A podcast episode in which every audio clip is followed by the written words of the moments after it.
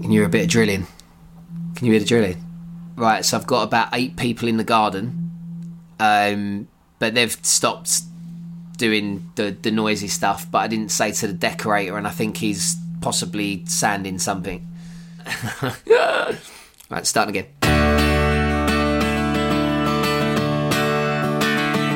Hello and thank you for downloading the first episode of Jeff Brazier Only Human, my brand new straight talking podcast.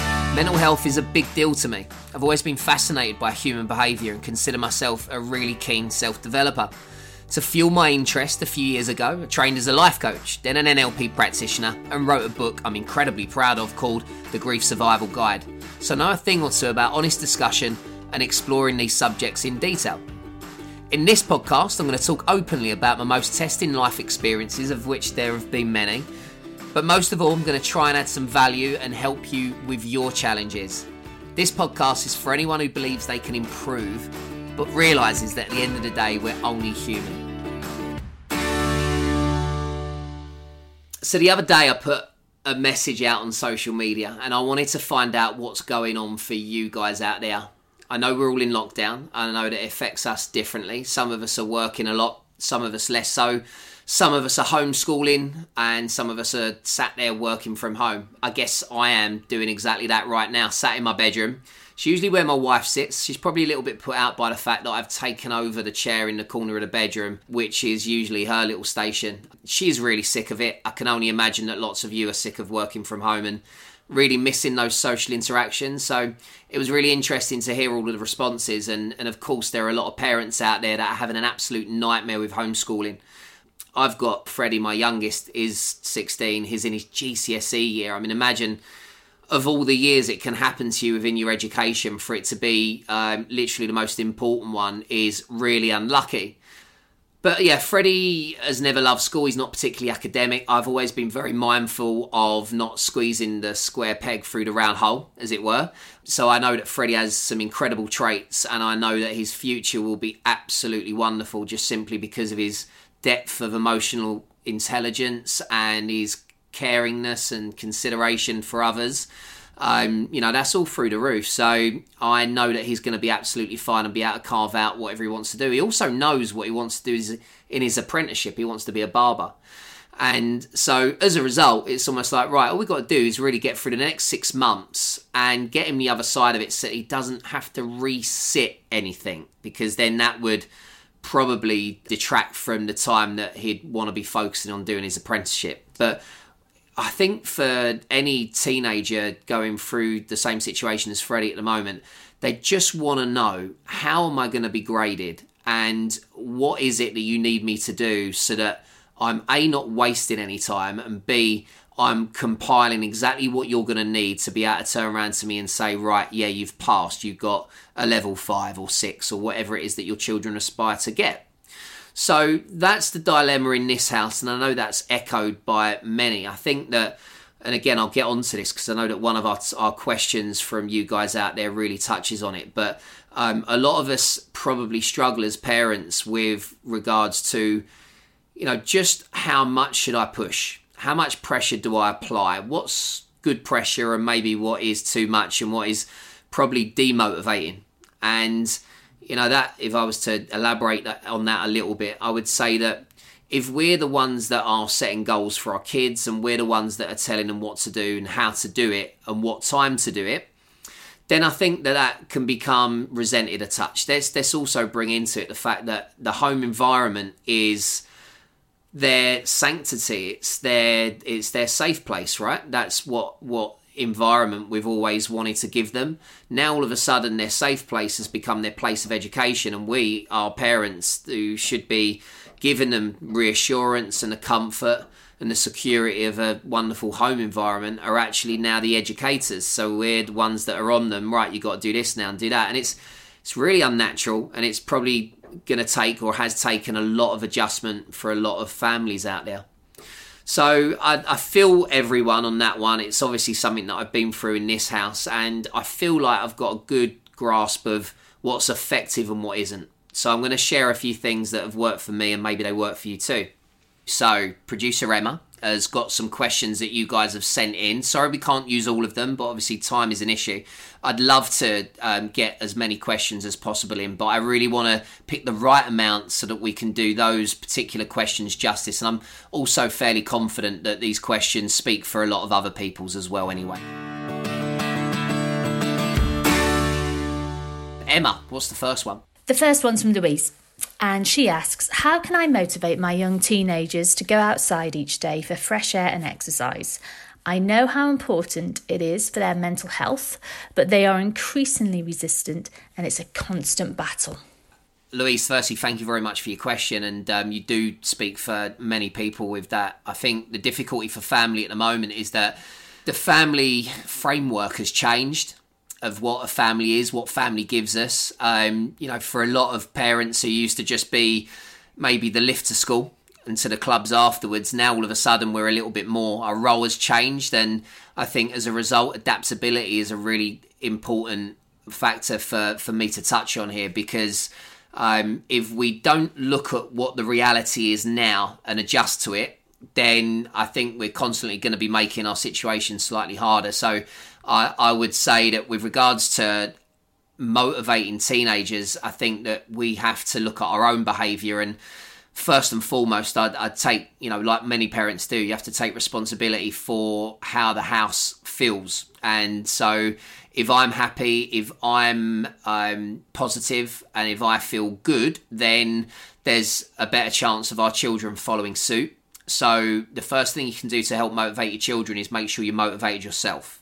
But again, to answer your, your question specifically with regards to encouraging them to get out for their exercise, well, um, I would say that are we taking this exercise together? I think that would be really productive to think about what time of day the exercise would be best delivered at as well. Um, so, is it that you take 30 minutes in the morning um, together where you're talking about your day and you're framing it up as to, you know, this is what I'm going to achieve. Great. What are you going to get done? And, you know, I think you might get used to those sort of almost like a power meeting, if you like, where, where it's just helping you to the day ahead and, and understand what it's going to be. And it's maybe you take half hour in the middle of the day when obviously everyone has done X amount of whatever your daily tasks are and then you're able to get the exercise and use it as a means to just um, change your state of mind, I think. And if you're getting a little bit like bored of the same room, of doing the same thing, then obviously it's always good to just come out of that, do something completely different, have a rest, and then go back in. So, you know, for a lot of parents, it'll be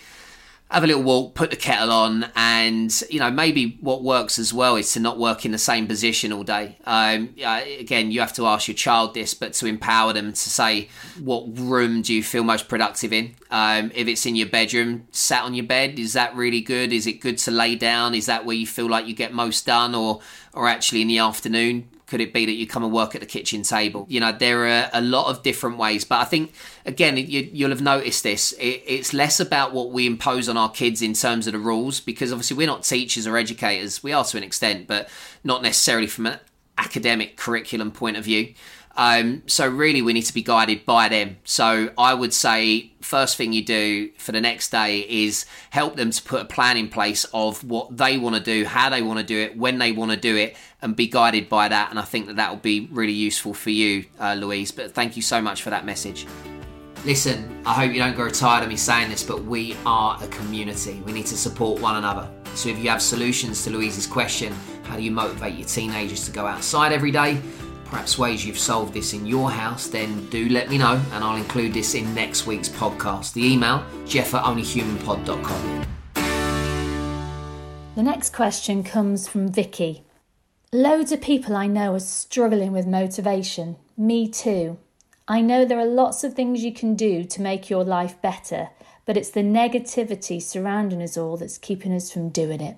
See, Vicky, for me, um, you've got the the hard bit done. It's like not everyone actually can recognize the things that can be done in order to improve the situation. If you've got that, then that's that's really important and that's really good. However, I, I think that in your answer and in in the wording, um, I think that there's almost a passing of responsibility. Um, that you know if everything's not good outside which we know that obviously the world is a very uncertain place at the moment that actually you know we're we're blaming that or we could get into a habit or fall into the trap of blaming the outside world for how we feel and for what's going on within our household actually i think that there are things that we don't control but there are actually things that we do as we know what happens in your house is absolutely within our hands. So, so again, whether I'm speaking to parents or you specifically, Vicky, to all of us, really, you know, there there is absolutely a place I think for us to just recognise that we control our actions, we control our thoughts. Um, and actually, there's there's nothing to stop any of us from saying, whilst the world is a little bit crazy at the moment, I can still be the ruler of my own universe, if you like, and, and whatever happens within the house is going to absolutely be down to me. So I'm going to plan things that I know make me happy. I'm I'm going to plan things that I know give me a sense of fulfillment and achievement. We can still achieve so much, even sat as I am in the chair in my bedroom. Look, here I am talking to you on a podcast. Um, you know, there are so many things that can be done while still being at home. You know, I'll give you an example. At the moment in the garden, I'm getting some raised beds put in so that I've got the opportunity to almost have like a mini allotment. And um, I've never grown anything in my life not a cucumber, not a tomato, not an aubergine. But I'm really sort of motivated to do it because I think it'll be great for the family. I think it'll give us something to. Um, to center on. It'll be amazing, firstly, to sort of make something grow out of the ground, um, like that sense of achievement where it gets to a point where we can actually eat and just how satisfying will it be to have it on our plate and to and to and to taste what it's like to to grow something from scratch. Um, but yeah, uh, I'm obviously worried. Like, am I going to even be able to grow plants uh, or vegetables? I've never even tried before.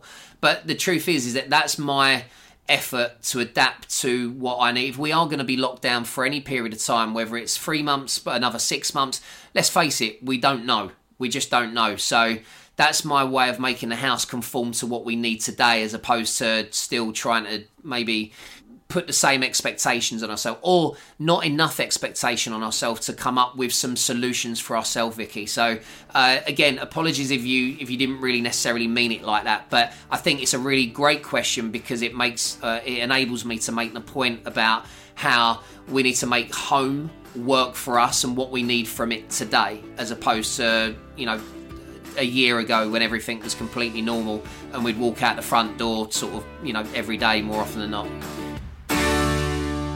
So let's have another question. Hi, Jeff.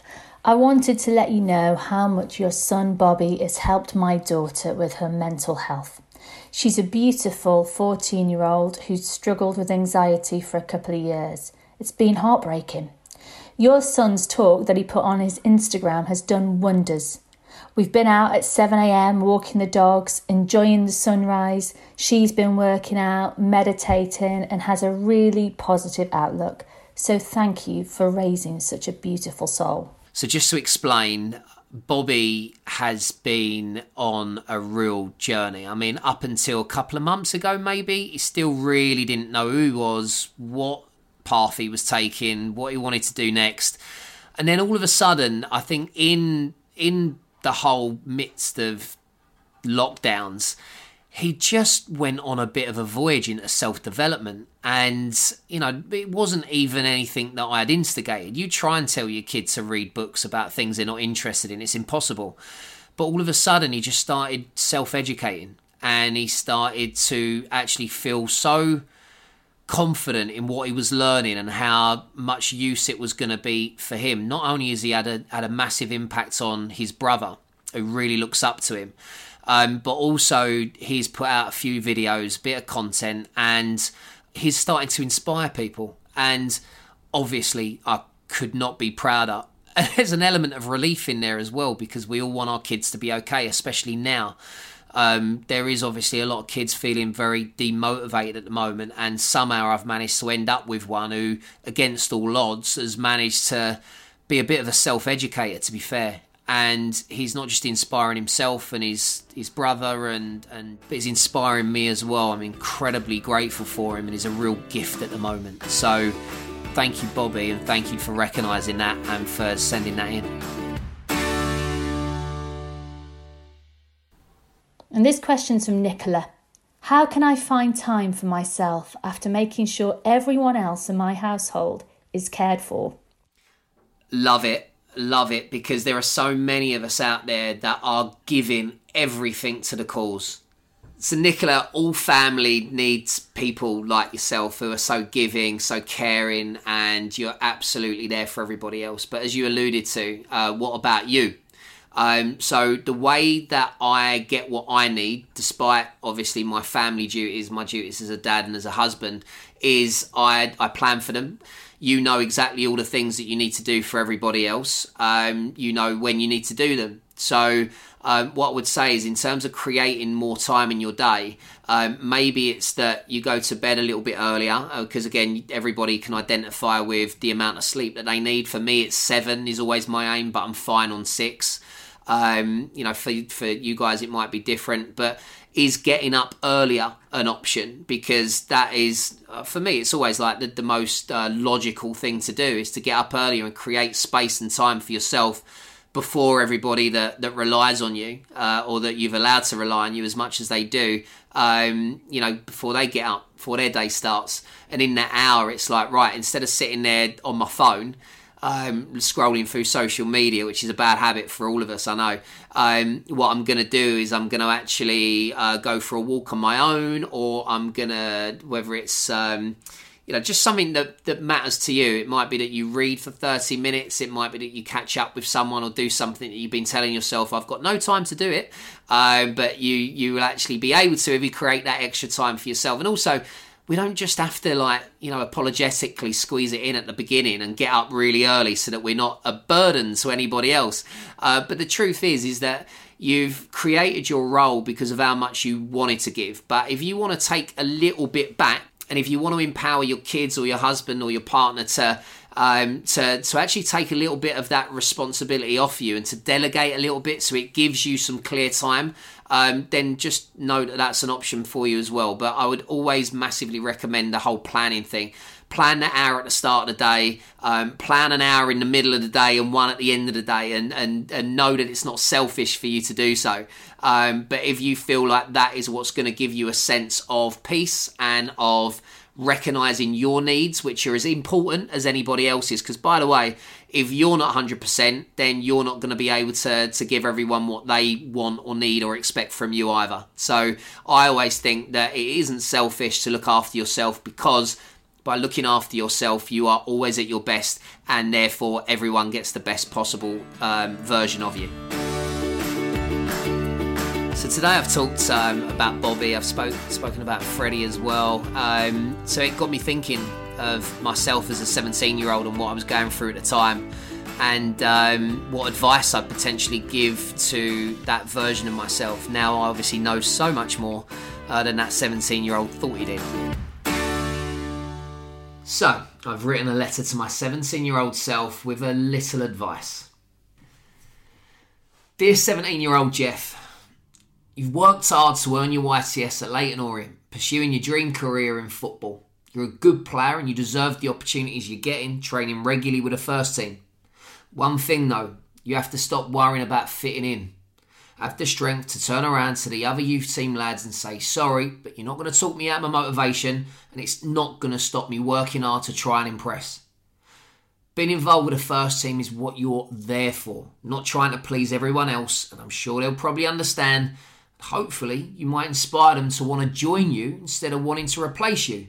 But this, my man, is the nature of becoming a professional at anything. You're all chasing the same goals. Everyone wants that shirt, not just you. But you've got to be single minded and ruthless. Your future in the game depends on it. Set personal goals. Get a mentor that you can be accountable to. Maybe a senior pro plays in your position so it doesn't feel like you're dealing with all of this on your own. Don't be nervous about approaching them, they're probably going to take it as a compliment.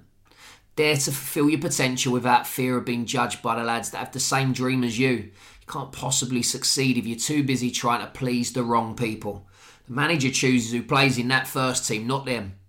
If you can't please everyone, best to start with yourself. All the best, your older and slightly more grounded self. P.S. Drop being a central midfielder. It's not sexy, but you're a nailed on right back. Trust me, in a few years they'll stop playing 4 4 2. You'll have a new position as a wing back in a different formation, and it's made for you and that engine of yours. Good luck. that was quite funny reading that. That was my letter to my 17 year old self, and um, it's quite therapeutic to write that. It's quite nice and cathartic, really, to reconnect with a, a part of yourself that I guess was around sort of 20, maybe more years ago. It's something that I'm going to challenge you guys to do as well, to see what perspective you get from it. You know, just to write anything, to journal anything is really productive, but to write a letter specifically to yourself giving yourself some advice and tips. Obviously, you can't change the past, but just trust me when I say it feels really good to look back and to give yourself that advice. If you want to send me yours, uh, which I'd absolutely love to read, and maybe I'll choose one or two and, and read them out on next week's episode as well. But the email, as always, is jeff at onlyhumanpod.com. Right, Emma, what's the next question? This question comes from Jody, you're always so positive, Jeff. Do you ever get days where you feel a little low? Ah, gotta be honest, and I and I really enjoy actually sharing this because I used to use positivity as a reason not to feel things that I didn't want to deal with. Um, I used to um, use positivity as a bit of a block um, and in recent years, going to therapy and doing something called reparenting, I was fostered as a child, and, and a lot of fostered kids who are maybe away from their mum in those formative years would have um, attachment issues. Um, so, uh, reparenting is a process that effectively helps me to go back and scoop up little Jeff and um, and and kind of you know tend to his wounds and do a bit of healing from uh, from that point of view. It's amazing how the process works far too complicated to explain the whole thing. Uh, but Jody, um, what I've learned to do is actually let the negativity in as well. And you might think, why would you want to do that? Um, it makes me more human uh, and it enables me to dial up the feelings now. So when bad things happen or if it, if I don't feel particularly great one day, instead of really forcing myself to to find a positive way of looking, which is actually what I'd spend probably a lot of time as a coach encouraging others to, to do. I also recognize that there is a real need for us to have a balance. So how can you appreciate the positives if you don't, you know, if you don't feel and go through the negatives at times? Um, I really do embrace feeling negative every now and again. Um, it's weird because in the moment it doesn't obviously feel particularly great, but I'm like, well, at least I can feel this way now. so uh, yeah, I do, I do get low, and I actually embrace it. What a weirdo! Um, but yeah, it's uh, it's a good thing to have a balance. And obviously, at the moment, let's be honest, who isn't affected by the fact that our lives have been significantly altered by this pandemic? Um, we're all at home for for for the majority of the day and as a result, you know, everything has changed. But I'm good at adapting. But no, absolutely embrace the negativity. Uh, it's not something that we want to wallow in. It's not something that we want to bring on ourselves. And actually, that's a really good point. Is that is that there is negativity that we bring on ourselves. I'm I'm not I'm not entertaining any of that. Very self kind. Um, got a good uh, good conversation going on in my head at all times. Um, you know, if anything goes wrong or I make any mistakes, then um, then I'm more analytical about it and how can I learn from that and use that to be better and improve. Um, but in terms of negativity, if it's because of what we're going through, and you're absolutely going to wake up one day and some days and feel like really, really low. Um, but I just allow it without judgment.